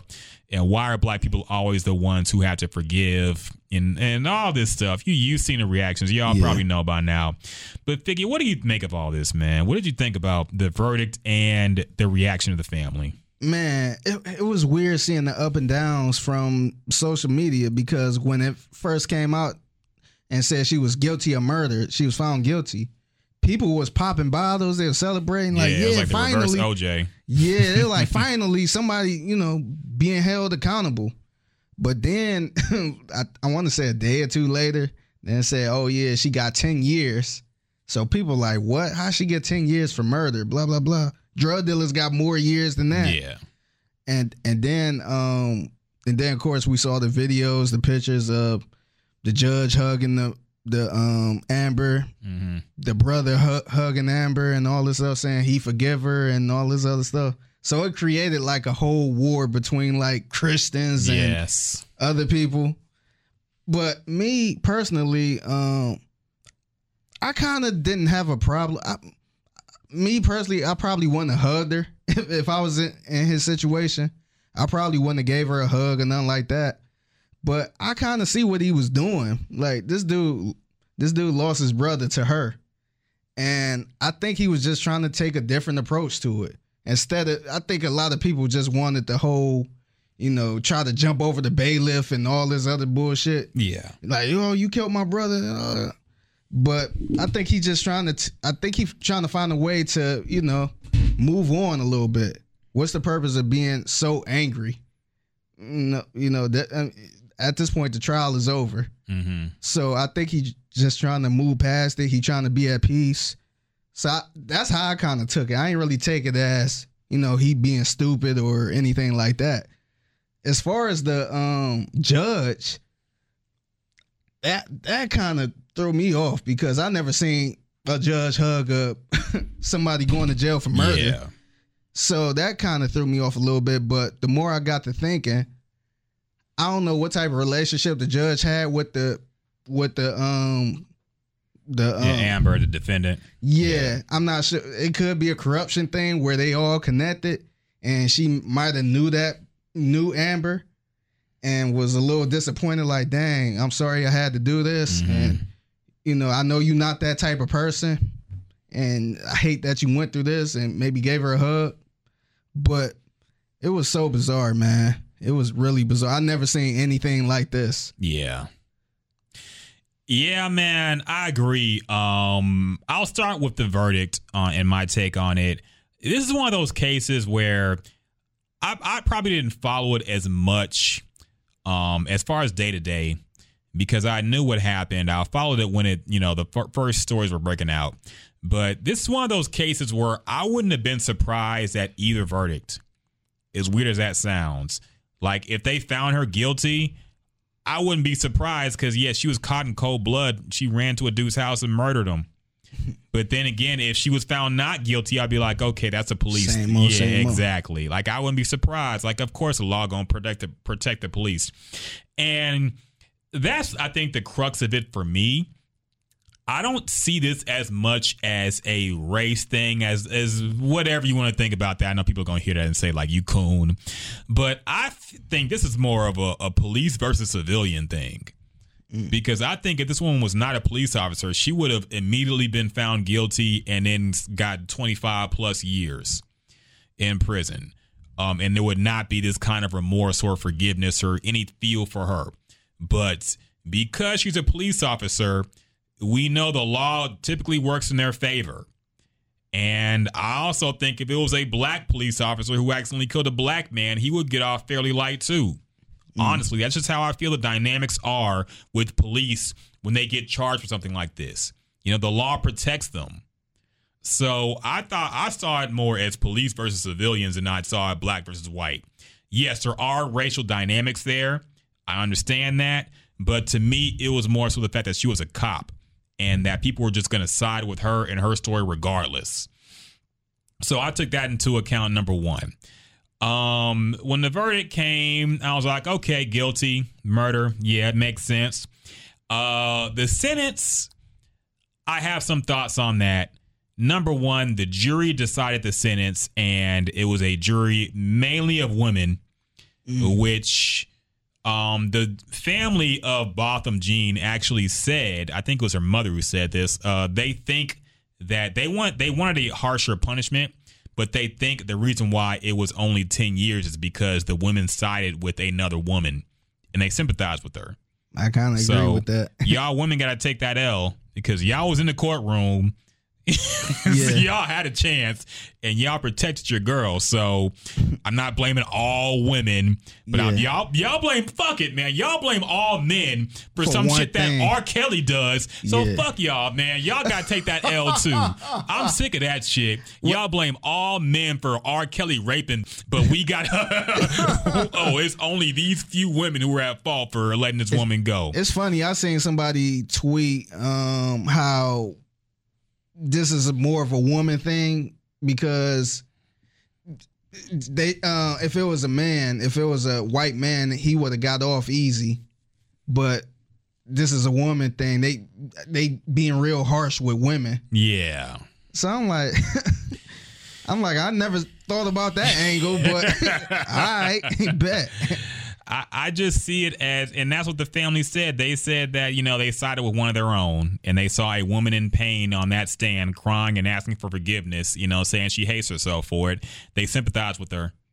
And that's why she only got 10 years. I will say this about 10 years, though 10 years is not light work. um, I do think that most sentence, prison sentences are too long. I think a life sentence, because people were saying they should have gave this girl life a life sentence to me is kind of cruel and unusual punishment. I think the only people who should get a life sentence are people who were like serial killers. Mm-hmm. People who are proven that no matter what, they're just going to get out and hurt people again. Yeah. You know, but if we operate under the idea that prison is for rehab and for to fix somebody who made a mistake, punish them, but at the same time rehabilitate them and to reintegrate them into society, we can't say that somebody should get 30, 35, 40, 45, 50 years in prison for one count of murder because that doesn't leave you any time to Yeah. Your life is for what over. you, exactly. That's your life. So ten years is not, and I think she'll be eligible for, eligible for parole in five, which that that's light. yeah. But ten years is not light to me. yeah. I think that's a pretty long time. You yeah. know, think about what you were doing ten years ago. It seemed like forever ago. Yeah, I agree with you on that, but the thing get the part that I can't get with is what's the lightest um, term for somebody who killed someone? It's usually like a good 15, 20 years. Like I, I never heard nobody get out of out of prison after five years for murder. Not like a manslaughter or nothing like that. Actually murder. So that's that's the only thing that's kind of cringing a little bit because if it was anybody else, it would have been 25 to life. Yeah, But um in her situation, and to be fair, like I mean, I ain't see nothing racist about it, or I ain't see it was it wasn't nothing alarming where I'm like, damn, she, you know, we kind of seen this coming with her and pulled up a whole bunch of receipts. I don't know what type of relationship they had or where she wanted to kill this guy and kind of play it off a little bit. hmm But she it seemed like she had no history yeah, of that type of behavior. So that's why I, I mean that's why I could see where you know the family kind of hug her yeah. because I could see maybe it was honest. I mean I don't think it was a mistake. I think it was a little more to it, but I could see why they you know hug her and kind of sympathize for her a little bit because it's like damn she really made a one bad mistake. And you know just imagine she had to spend the rest of her life in jail hmm just for that one night. Or if it if it was if what she said was true If she was really in the wrong house, thought she was in her house, Yeah. Like you spending the rest of your life in jail because of that that one mistake. Yeah, exactly. So I mean, it is kind of fucked up, but just looking at the history, it's it's people that spend 25 to life without killing anybody. That's true. And that's wrong too to me. Yeah, So, I, I I agree. So it's just a little weird that a white woman gets 10 years That's and five true. years probation um, or eligible for you know parole in five years Yeah. for murdering somebody in their own house not not hitting her with a car nothing like that but actually going in Mm-hmm. running up some- and shooting them. yeah breaking into somebody's house pretty much and Yeah. murdering them with them not doing anything Yeah. that's just a little weird man That's true. And a few members of the jury actually spoke on this. They talked about why they only gave her 10 years. Apparently, they originally wanted to go with like 26, which I think is what the mother wanted because that was how old Botham was. Mm. But apparently, they realized that the idea was that that would be like an eye for an eye. And they believed that Botham Jean would not want you know, to pay repay hate with hate, basically, or to basically they think that the type of person he was being presented as, he would be more forgiving and wouldn't just want her to want vengeance, basically. So that was their reasoning for going with ten instead of twenty plus or whatever it was. You know, you can criticize that as however you want.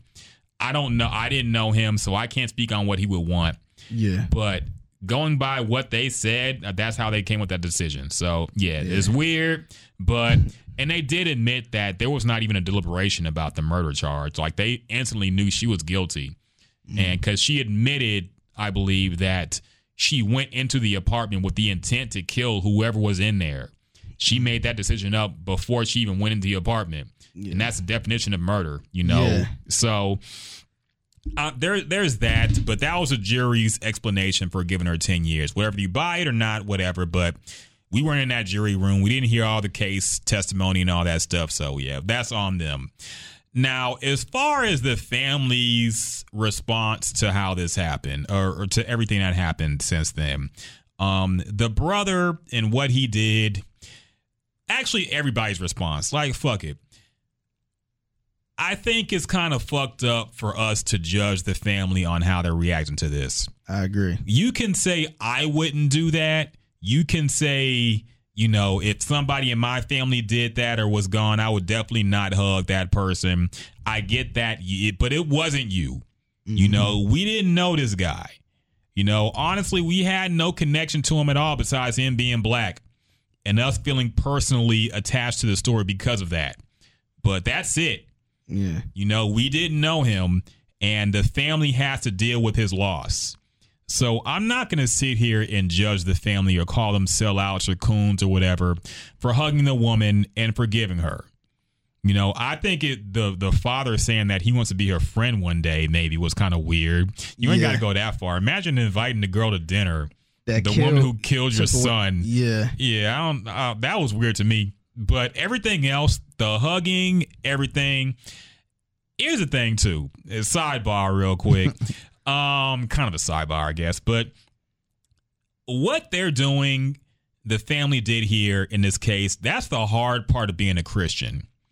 You know, I think a lot of Christians do the easy parts of being a Christian, but don't do the hard parts. The easy parts of being a Christian include praying for your own blessings, thanking God for your own blessings, and asking for forgiveness when you fuck up. Yeah That's the easy part. The hard part is forgiving people who've wronged you. yeah And that's the cornerstone of being Christian. That's what Jesus did when he was getting crucified. yeah no He- matter what you did like you should always Yes, be forgive. forgiven You should always forgive. Yeah. And that's the cornerstone of being a Christian. That's the hard part. Mm-hmm. It's hard to be done dirty by somebody and forgive them. You know, we are naturally vindictive people. Yeah You know, but a lot of people carry that hate in their hearts. And a lot of these so called Christians were talking about how wrong this family was for what they were saying and doing. But that's very Christian like, yeah you know? So Yeah, because if you look at like a pastor, he not about to turn away from somebody who did time for murder. Yes. You you know, if he want to change his life, like you can't say, "Oh no, you're a murderer." Yeah, I can't. You know, not. They go to these jails too, man. They they preach at these jails, and you know, if you want to change your life, that's you know, open arms. You can't hold that against anybody. Yeah, Because who are you, who are you to judge?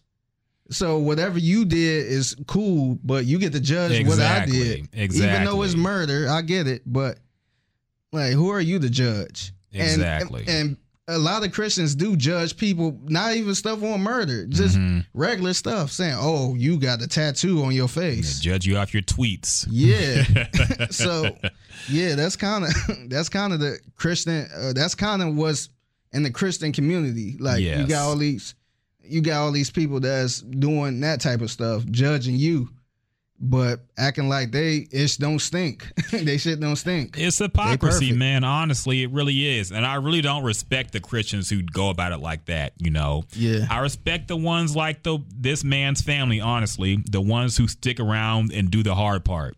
And this is very hard, man. Like even if I was a hardcore Christian, I can't say if somebody killed my sister or anybody close to me, I would forgive them. Yeah. But I think that's powerful, man. So, Yeah. Like, whatever you want to say about the ju- the judge, uh, and I will speak on that too. The judge was weird. yeah. That was weird. Um, I'd never seen anything like that before. Yeah, that's why I was wondering, w- were they cool? Did they have some type of relationship before? I don't know. If so, then I will get it. I will understand it. If, like I said, she was a cop, Mhm. so I don't know if they had some type of relationship or she knew this person personally. But that whole situation, I never seen nothing like that. I just think it was some weird female empathy going on in this case, man. Because the judge, the first off, the jury saying, ma- being mainly women, saying that they wanted to a lighter sentence than you know paying fire, uh, repaying fire with fire. So that's they gave her ten years because they felt bad for her, and then the judge feels bad for her. The, there's also a woman security guard who was stroking her hair while she was sitting there. And very weird stuff going on here with the women involved in this case, man. so I got to call y'all women out. I ain't seen know, nobody mention that though. I Right. Uh, I seen a few. I seen a few, but they they getting hidden by Twitter. You know, you got to be following them to see these types of tweets because they hide problematic tweets now. Yeah. But yeah, I've seen a lot of, of female odd behavior concerning this woman, and the judge was especially weird. Like you got to at least act impartial, at least in public view. Don't Yeah. hug this woman in, in in public where we can all see it. That looks that looks very odd. Yeah, I wouldn't be surprised if she get out in five years. She might. this. She might. I think some of that depends on what the family believes too. So if the family wants her to or thinks that she's repentant, then they might just say, "Hey, you know." Yeah. But I don't know, man. It's a lot going into it, but I think people, and, and to piggyback off of your um, point, I think people need to chill out on judging how they should react to uh, sentencing yeah, because it, I mean it's kind of like going to a funeral. Like if you lost a loved one, they at the funeral. Like just because they're happy and they're smiling, like that's how they're cope. That's how they cope with Yes. their hurtness. Like they don't have to be. They, don't, they shouldn't have to sit there and cry Mhm. for you to be like, oh yeah, they really hurt. Mhm. If that person get up there in front of everybody and kind of smile, joke a little bit, and don't cry, like there's nothing wrong with that. That's the way they want to handle it. So if this guy felt like hugging this girl will, you know, kind of make things better, make Mhm. it, if that make him sleep better at night, yeah, why not do? Why be mad at that? Y'all, y'all want him to climb over the bailiff and punch her in the face and all this other stuff? it, it was his brother, okay?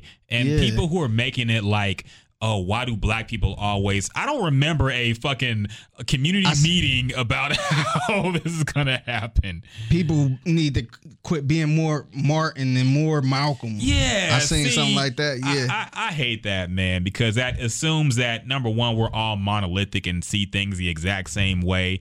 And that's kind of racist in itself as to saying there should be one black reaction to shit. Yeah, Like, we all, all- not wild. Yes. Where we, you know, jumping over the the damn chairs and throwing all that Yeah. stuff. Everybody not like that. I like. I, I mean, I don't know how I act if somebody killed my loved one, Mhm. but I'm not about. I'm. I, I know for sure I won't hug that person, especially Yeah. if I didn't know that person, or anything like that. But I'm sure as hell I ain't about to sit there and cuss them out or Yeah. anything like that. And to clarify, I don't think either of us would react the way that this family did, or at least the brother did. Yeah, that's strange to me. Yeah, fair enough. But like I said, I'm not going to judge them That for how they're way. dealing. That was his Exactly. way f- with dealing with it. Yeah, It, it's already hard. He lost the person. He not coming back. exactly. So what's the purpose of being angry?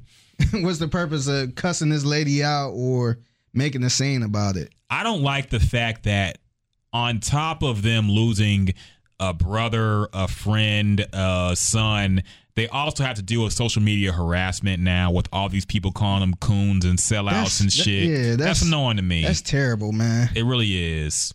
That's terrible. So If yeah. you want to deal with it that way, let you know.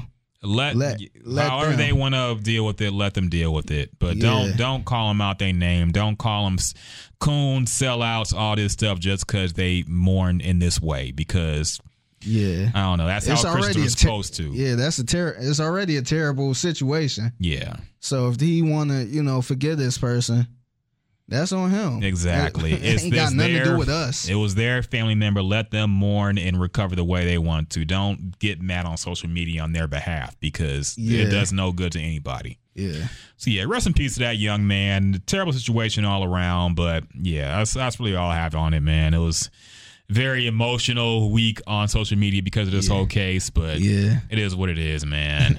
Black people going against black people. yeah, yeah.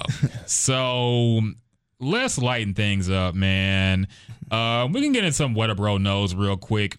Um, I, I have a, a, a, a uh, story from your favorite rapper. I think you already seen it, so you know what I'm Uh, talking yeah. about. yes. So ASAP Rocky. Um, let me see where this is from. He's, he, I guess he was in a, a issue of Vogue, which I guess he's wasted. Yeah, of course. Probably wearing a skirt too, but. So apparently, uh, ASAP Rocky has gotten into nail art, which is what it sounds like art on your fingernails. Yes, for men.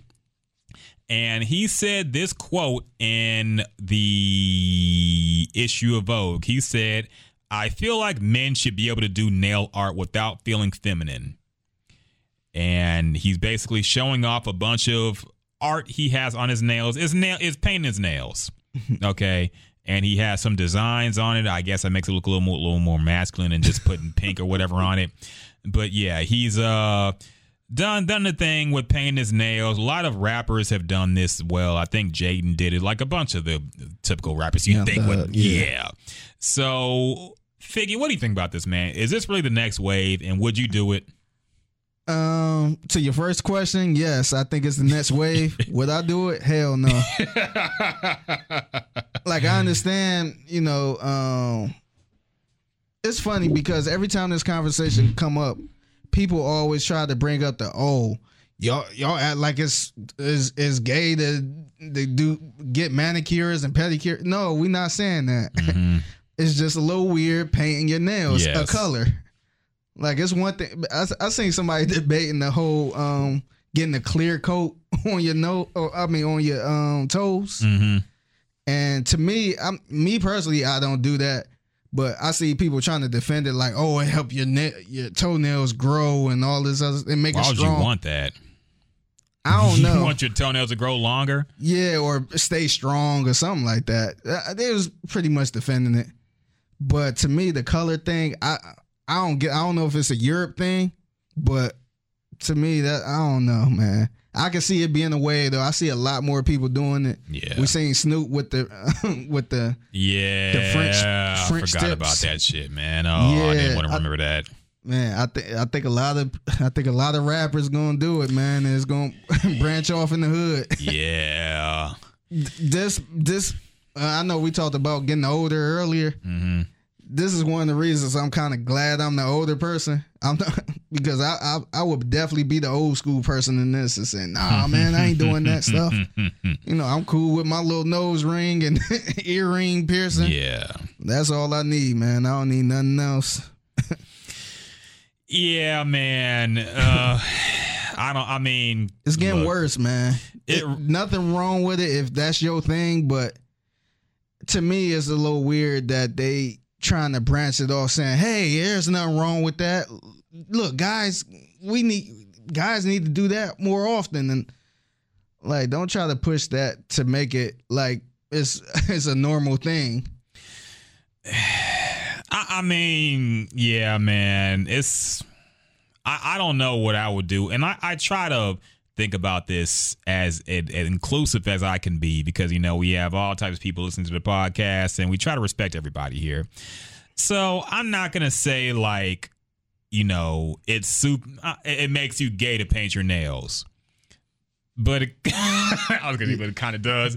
But I mean, I don't know, man. It's there are certain things where it's like men are taking on more feminine things and try to say it's not feminine.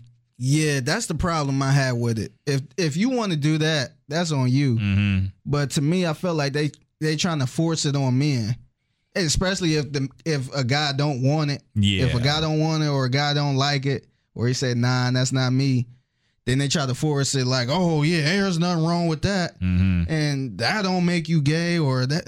Like no, like it's nothing wrong with me not wanting that. Yeah. But now you trying to force it on me because you got it or you want that. And now you trying to make me look like I'm bashing somebody for getting it. I, I wanted, and we got to ask Jasmine this too, because I really wonder what women think. Yeah. I remember we asked Jules, because Jules was dating a guy who she found out was painting his nails. Yeah, I remember that. And yeah. yeah, she was really tripped out by it. Um, so I want to know how women feel about this. Like, would they be cool with it? Yeah, it's one thing ASAP Rocky is famous, so you be fucking with him no matter what. But I really wonder if women A normal guy. really want a dude who's getting his nails done. Like y'all both got to book nail appointments. Pick a color and all this I stuff. really, I really don't know. Like y'all comparing your shit and seeing who's look cleaner. Like I don't know, man. I don't know if women would actually want this I just don't on see a the regular guy. fascination. Like I I never show off my nails. Yeah. Like if anything, I, I I might you know get a manicure or something like that, and that's probably like once a year. Yeah. if that. But I don't know. I just don't. I never seen myself like, hmm, like let me try a color. yeah. It's the new style. Like I'm not showing off my hands.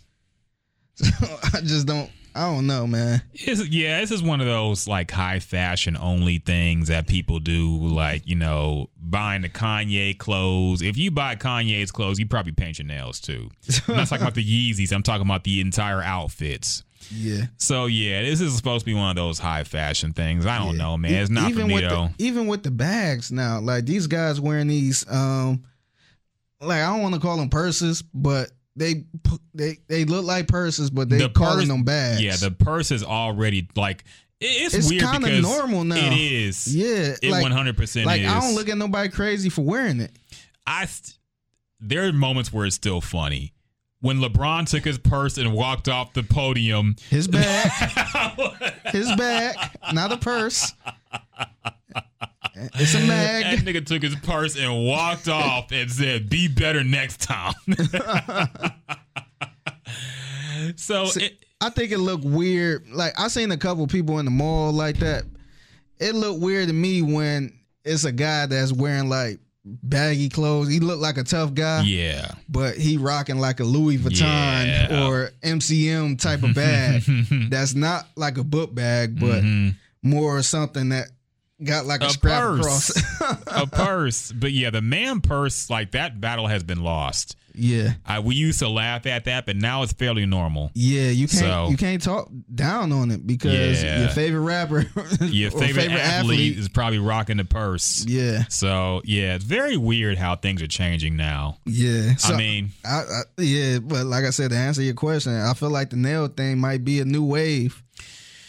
Yeah, We can name like five rappers who did it. yeah, yeah, man. I don't know.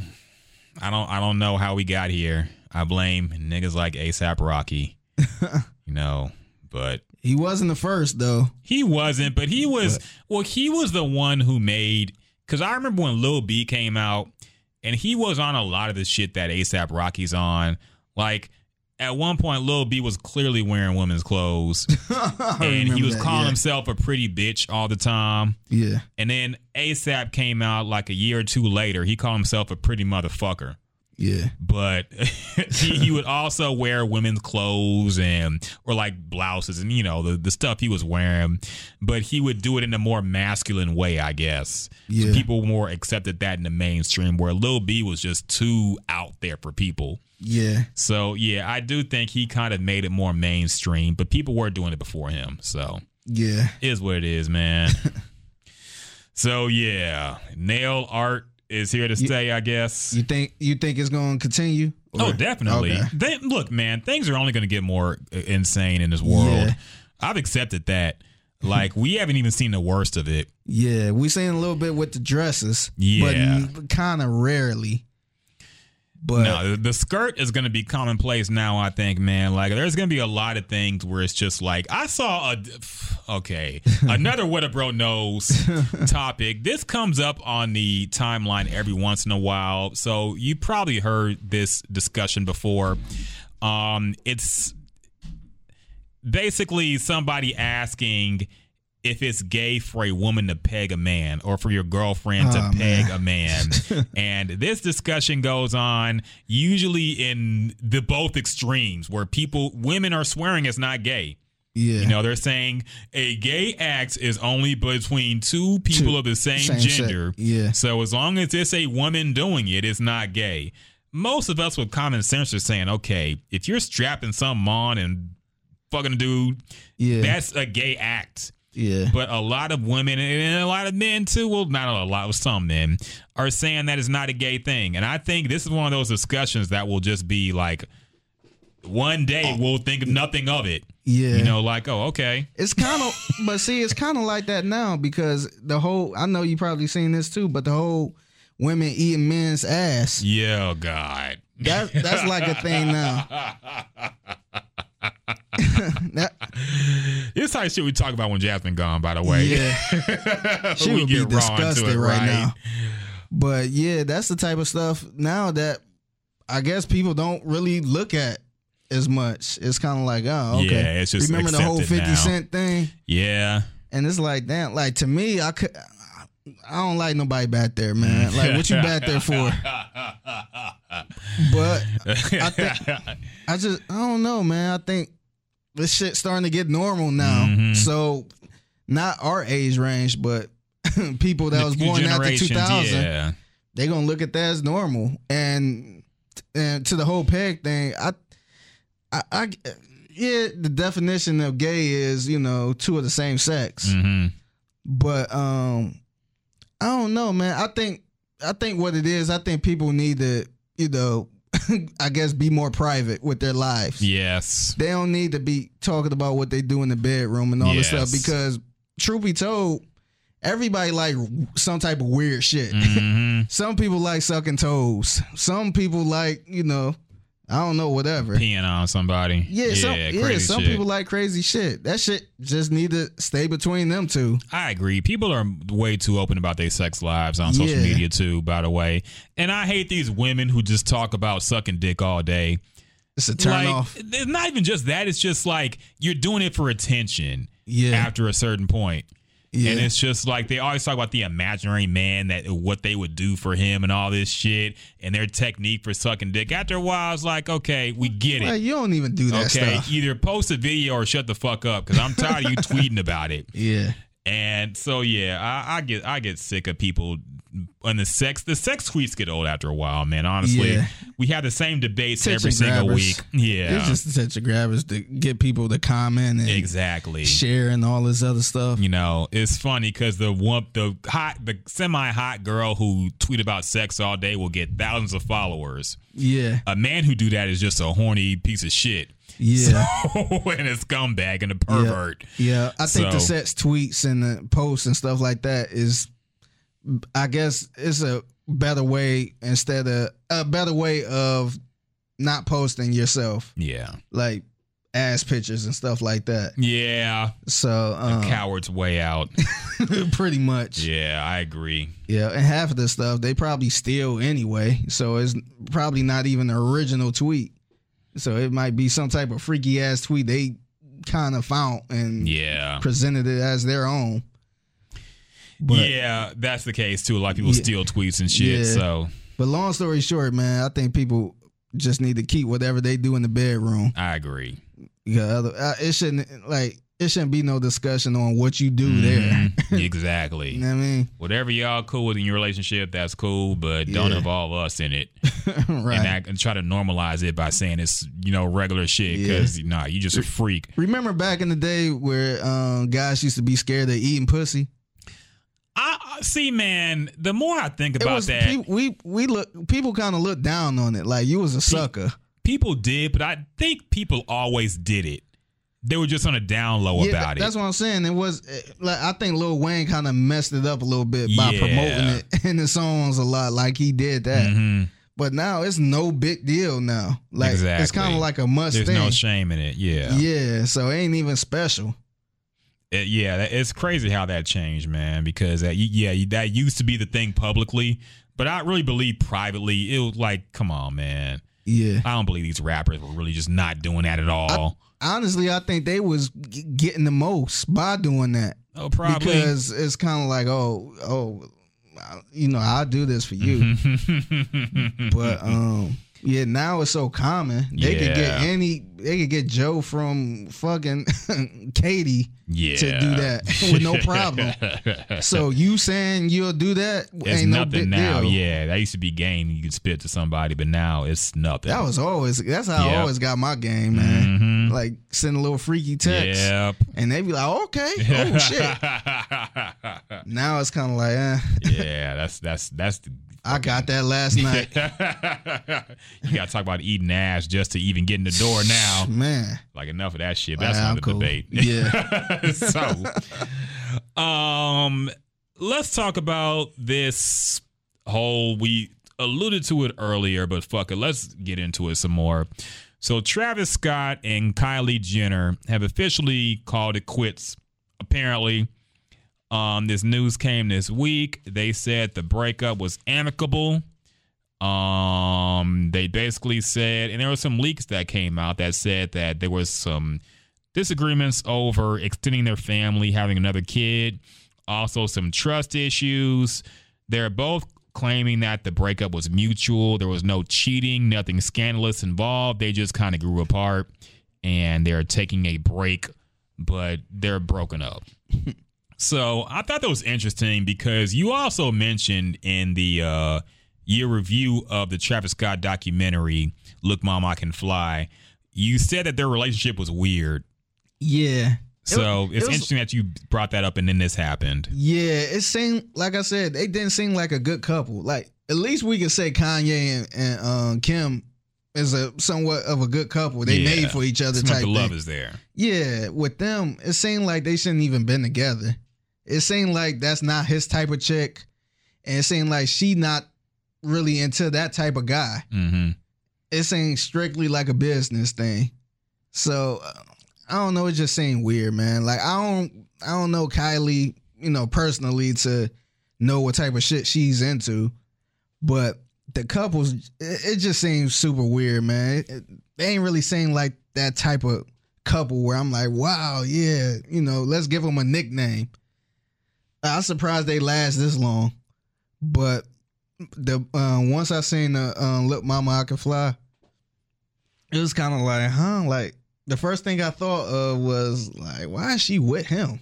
hmm Like it's it had like I don't want to label her as like a oh yeah get with the hottest rapper type of chick, but it seemed like it was kind of that. I just I just didn't. It it seemed like they really didn't have a connection at all. Yeah, I agree, man. Like I didn't see the documentary, but I always thought that pairing was weird. Um, I think most of the Kardashian pairings are weird, except for the Kanye thing because he's a weird guy too. Yeah, But I think the like I said earlier about that whole thing, the uh the pairings of them and their backgrounds of the guys they date is very odd, being as how they grew up rich and privileged and they're dating black rappers, generally black rappers and athletes who didn't come from that lifestyle, aren't used to that Hollywood lifestyle really. and it's a very odd dynamic. So, yeah, I'm not too surprised by this news, honestly. Um, I, I wasn't too deep into the relationship, but I just felt like it was something that was going to eventually fade away. Just Yeah. it's not the Kanye and Kim thing is rare because, like I said, I think they're more closer, and he always wanted that superstar Hollywood woman. he was kind of a Hollywood person, Yeah. low key, and even um, I even say somebody like a Tyga. Mhm. Tyga is always in L.A. He's a Hollywood person. He's always on the scene. Yeah, So that uh, uh, her and, and Tyga made more sense. But Travis is a low key guy. He's never in the media. He never he's never in the spotlight to, you know, I guess be in a relationship with somebody like that. So that's why I didn't really get it. We don't nobody really know Travis like that. hmm Everybody know Kim Kardashian. So it was kind of weird that they even got together. yeah, and it's weird that looking back, they were basically faking it for that last few months at least. We don't know when this happened, but the documentary just came out, and they had the premiere somewhere, and they were cuffed up for that premiere. Mm. You know, and I don't think anybody thought that the relationship was over at that point, but it clearly was. Yeah. So it's kind of odd the fact that for his rollout, they had to fake it like they were still together. And then just now, conveniently, conspiracy theory alert, mm. right before he releases a new single in a video, he announces the fact that they're broken up. So I don't think, I'm not in the conspiracy camp of saying that they fake this. Mm-hmm. Some people are thinking that. I don't think they faked a breakup for, you know, promotion for a song. They don't need to do that. Travis Scott's going to sell and get plays and streams no matter what. Yeah. All Kylie got to do is retweet this shit and say, go listen to this. And she got all her fans bumping it too. Yeah. So I don't think they need to do this for clout or anything. I just think it was a convenient rollout Yeah. that they announced this right before the single came out. So Yeah, I Very can see convenient. That. Yeah, I think they, you know, uh, it's kind of oh, let's. I think they taking advantage of the whole thing. Yeah, I think so too. But it's interesting you brought up Tyga because apparently Kylie was seen with Tyga on Tuesday night after the news of the breakup with Travis Scott surfaced. Um, apparently Kylie went to go see Tyga with friends Stassie Karanikolaou, I don't know who the fuck that is, and Kelsey Calemine. Um, now a Daily Mail celebrity magazine, I don't know what the fuck that is, basically was acting like they were out on a 2 a.m. date um, at some point during the night. And they had been in touch for a while. So Kylie shut this down. She actually got on Twitter and tweeted. Man. And she said, quote, let me pull up this shit real quick. She said, quote, the internet makes everything a hundred times more dramatic than what it really is. There was no 2 a.m. date with Tyga. You see me drop two of my friends off at a studio that he happened to be at. Oh, convenient. Um, she also said Travis and I are on great terms, and our main focus right now is Stormi. Our friendship and our daughter is a priority, is the priority. So, yeah. so there's that. So It's a little strange that she had to clear everything up. Yeah. that she made a point to clear everything up. yeah. Um, it kind of made me think it's more there with Tyga. That she, you know, I, I mean, maybe, maybe. I don't know. I mean, there could be. You know, he did get in there early. Maybe she's still thinking about him. I don't know. He is getting a little bit of a rise now. He's gotten a little comeback going. So it could be, but I don't know. I don't know the details, but it did seem strange that she was so quick to shut that down, even going as far as to tweet about it herself. yeah, So very interesting. Um, I'll give my personal take on this, man. I think Travis Scott won mm, in in the long run of things because you think about it and what he did here. He got more clout by dating a Kardashian, maybe the mo- one of the most famous ones right now in her prime. Got a little cute daughter with her, and didn't get married. so we ain't got to worry about getting a divorce. And he has no child support because she make more money than he do. so really, if you think about it, this is the best case scenario for him Yeah. because I'm sure she gonna want full custody of the kid because you know how they are with their kids. They want to pimp their kids out on social media platforms. So he just gonna be sometimes dad, Yeah. and he gets to roll around do whatever the fuck he want now. and he had her at her prime. Yeah. So I think Travis Scott won, man. Honestly, That's a good point. I, So- yeah, I think so too. And um, not to mention his he's he kind of still in his prime. hmm So um, his music didn't fall off, or he wasn't in a sunken place or nothing like that. nah, He he could drop an album today. he got in and got out. yeah, yeah. Because remember when they first started talking, everybody was like, "Uh oh, he gonna." You know, look at the history. Look at Lamar Odom. Look Yep. at Kanye. Look at you know whoever, and um, that never happened. He actually got hotter Mhm. once he got with her. So um, yeah, I, I I probably say he won too. He did, man. He got her promoting her shit. She was at her red carpets promoting the movie, all this stuff. And Mm-hmm. I'm sure she gonna say, go check out his new album when it come out too. So Yeah. yeah, he got the best of all worlds here, I think. And he got out of there. So Yeah. I guess I gotta give it up to Travis Scott, man. I, I salute that man. He did it. American Dream. Made it safe too.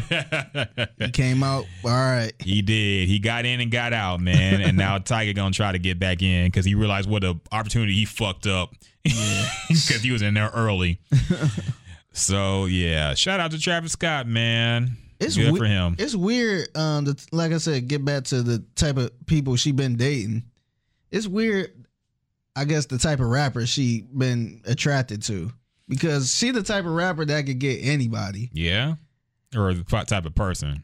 Yeah, that's what I meant. Yeah, yeah, she the type of person that could get anybody. But out of all people, she got Tyga. Yeah, And Travis Scott wasn't the big Travis Scott right now when they was together, when Mhm. they first got together. He's he's a superstar now. But um she could have got she she could have got with Drake. She could have got with any any top tier rapper. But it's like she, you know, it's Tyga. Yeah, but you also have to remember Kylie wasn't the big one at that time. Number one, she was young when she was dating Tyga. So Tyga was probably just around and he shot his shot and he got in there. But Travis Scott, now he was on the rise, but Kylie also wasn't Kylie at that time either.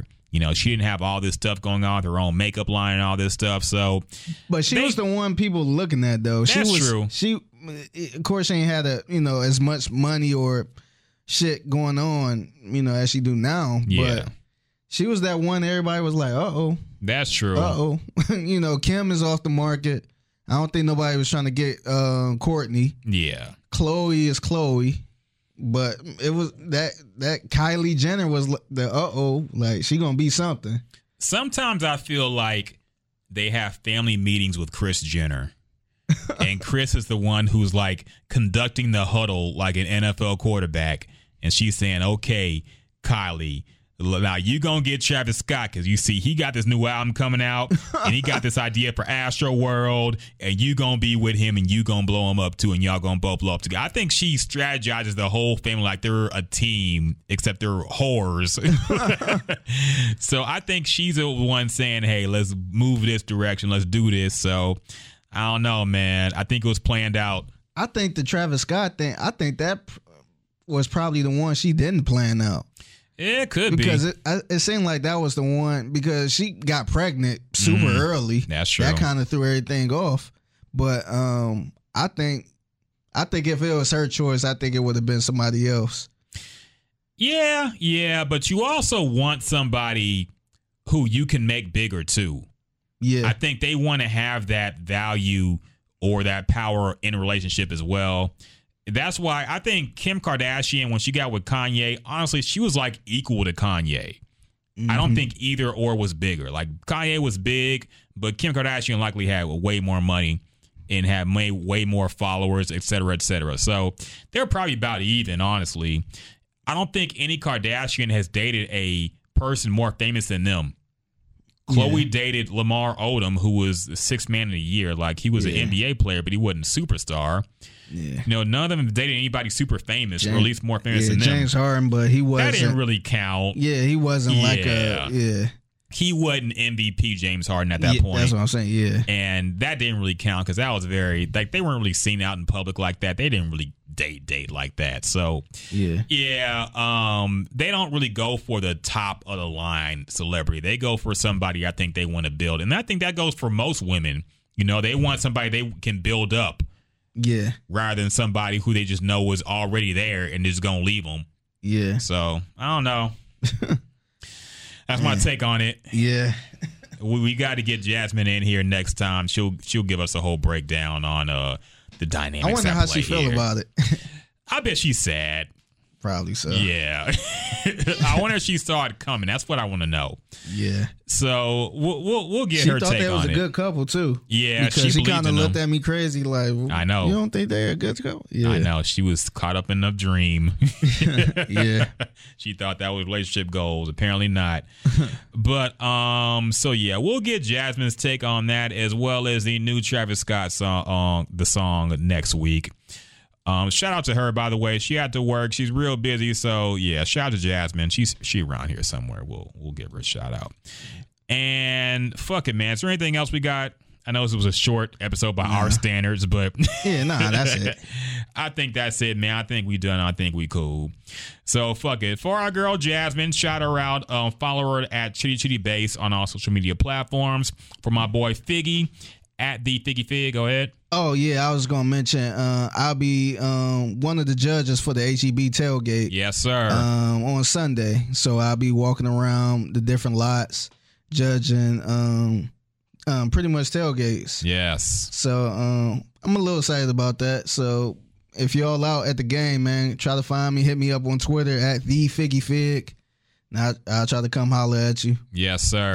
yes, sir. Go see Figgy Fig at eight at uh NRG Stadium Yeah. on Sundays. Yeah, I'll be at the. I'll be at the. Um, um, this Sunday I'll be at the Maroon lot. Okay. So I'll be up there first, and if it's some another lot you at, just let me know. Yes. I'll, I'll try to come through. Yes, we're gonna work on some Gyms and Juice merch. Yes. So eventually we're gonna have it so when you go out and see him, you can get a shirt or a T-shirt or a mug or a pin or something. Man, we're gonna work on some things for yeah, y'all to get. yeah, So yeah, check them out.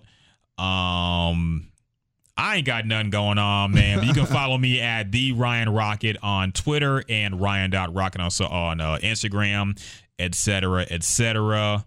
I believe that's about it. Shout out to everybody who fucks with the podcast, all our listeners, hardcore fans. We love y'all all. And we will see you next week. Peace out.